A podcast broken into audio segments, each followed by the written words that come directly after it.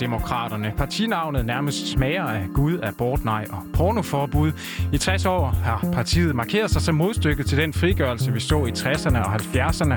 Men for første gang i 10 år, så er partiet nu igen repræsenteret på Christiansborg. Og samtidig så står partiet altså også over for en relancering.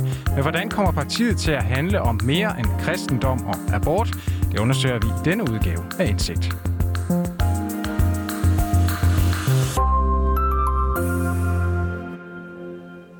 Altså, det startede helt tilbage fra, jamen nærmest fra partiets startelse, hvor min farfar var med til at starte en af de første kommuneforeninger.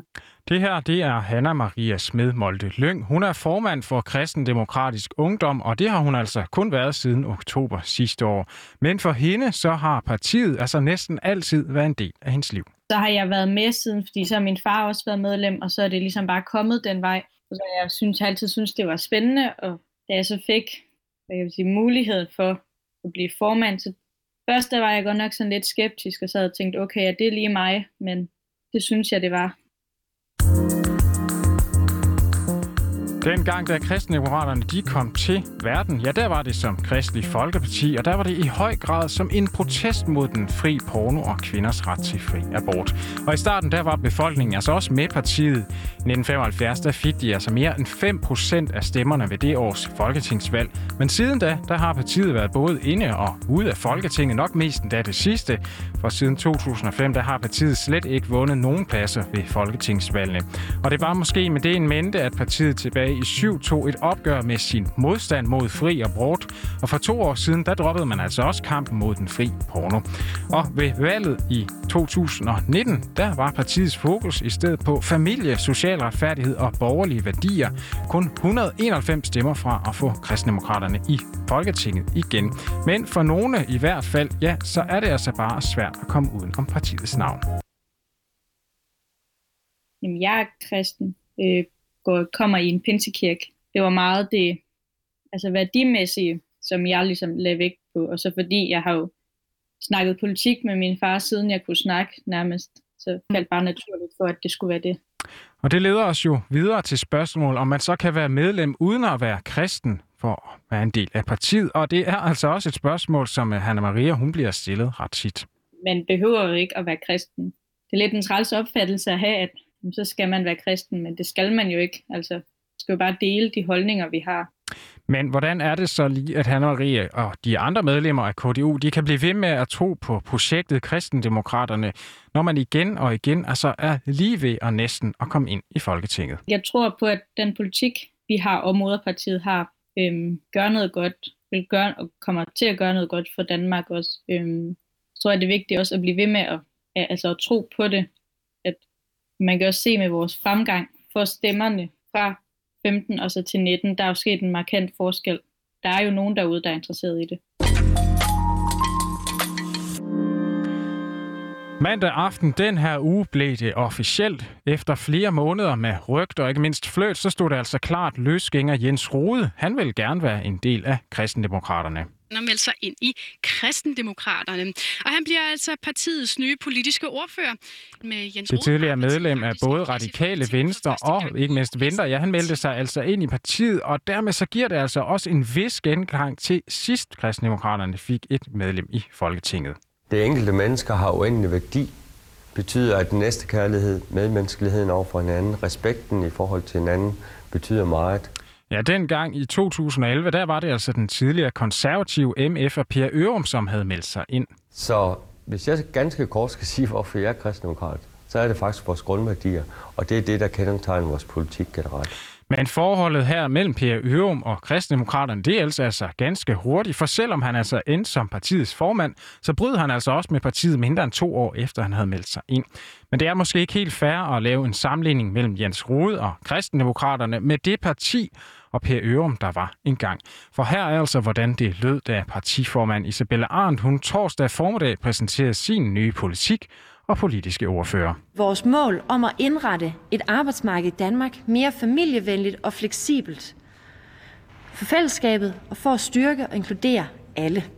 Ja, partiet lægger altså op til investeringer i psykiatrien og sundhedssektoren. Og samtidig så skal børnefamilier altså have mulighed for at få penge fra kommunen, hvis de passer børnene derhjemme i stedet for at sende dem i institution. Så skal kommuner og regioner også have mere at sige for sig selv, mens staten den skal have mindre indflydelse. Og så varsler partiet også et loft over, hvor mange flygtninge, som vi skal tage imod hvert år. Det skal ligge på 1000. I stedet skal vi så bruge bistand svarende til 1% af BNP. Og det er jo alt sammen meget, som ikke som sådan rimer på kristendom. Hvis der er noget, jeg i hvert fald har fået læst og påskrevet i de her tre måneder, hvor vi har siddet og arbejdet, så er det, at KD er et politisk parti og ikke et religiøst parti lød altså her fra ny politisk ordfører Jens Rode. Og for så vidt angår elefanten i rummet, ja, så satte altså hverken Jens Rode eller Isabella Arndt ord på abortspørgsmålet. Men hvis man kigger i partiets 2030-plan, så kan man altså se, at partiet vil have færre aborter end de godt 14.000, der bør om året. Senest det blev opgjort var tilbage i 2018. Samtidig så skal den ambition altså ikke gå på kompromis med kvinders ret til at få en abort. Men hvad tænker man så i Ungdomspartiet? Alle mennesker, uanset alder og køn og sådan noget, har en uendelig og ukrænkelig værdi, øhm, og derfor at et foster også har en værdi. Så hvis nu du siger, at moren er syg, øhm, og at moren bliver syg af at være gravid, så er det jo en anden problematik. Øhm, men at der er nogen, der gør det uden egentlig at være oplyst om, hvad for en hjælp de kan få, hvis de vælger at beholde barnet, og at der er en hjælp at få. Godt så. Hvor står et parti som Kristendemokraterne så egentlig med det her nye partiprogram, og ikke mindst et nyt medlem inde på Christiansborg? Jo, hvis man spørger Rune Stubager, professor i skadskundskab på Aarhus Universitet, så er det nok i høj grad Jens Rode, som skal stå for at tiltrække vælgerne. Nu er de jo så øh, igen repræsenteret i Folketinget og har dermed nemmere ved at gøre opmærksom øh, på sig selv og, og, og føre deres synspunkter frem over for vælgerne. Og så har det måske ikke så meget med mandatet i sig selv at gøre, at det kan blive en fordel for partiet og drømmen om flere medlemmer på Christiansborg. For Jens Rode, personen altså, kan meget vel gå hen og få en afgørende betydning. Det er jo øh, lige netop noget af det, Jens Rode er god til, altså at, at gøre opmærksom på sig selv og, og, og komme ud med sine politiske budskaber. Men imens Jens Rode han måske nok har en vis appel i forhold til at tiltrække nye vælgere til kristendemokraterne, så kan to partiskift og en kras kritik af en folketingspres for at være for indre missions tilbage i 2003 måske også gå hen og blive for stort et opgør med den politik, som kristendemokraterne de altså har stået for indtil nu.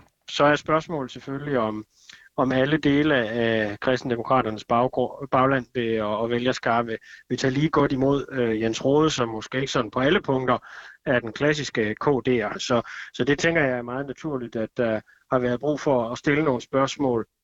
Og netop den her skepsis over for Jens Rode, den har Hanna Marie Smed Molde Lyng faktisk også selv haft, inden hun altså fik lov til at møde ham på et møde i partiets hovedbestyrelse. I starten var jeg lidt skeptisk. Det var, tror jeg, der var flere, der var sådan lige hvem er han, og så videre. Men jeg har fået et rigtig godt indtryk af ham. Men der er jo mange, der havde for den sag tilbage fra 2003 med en præst øh, fra Indre Mission. Øhm, og så også det, at han har skiftet parti før. Vi havde et øh, hovedbestyrelsesmøde, hvor man kunne, de, altså man kunne stille de spørgsmål, man egentlig ville, hvor han så også fik forklaret hans side af sagen. Dagens indsigt den var tilrettelagt af Julia Vestergaard og Laura Broen. Vi har brugt lyd fra YouTube. Mit navn det var Olof Fonær, og det var altså mig, der forvalt, fortalte denne gang indsigt. Tak fordi du lyttede med.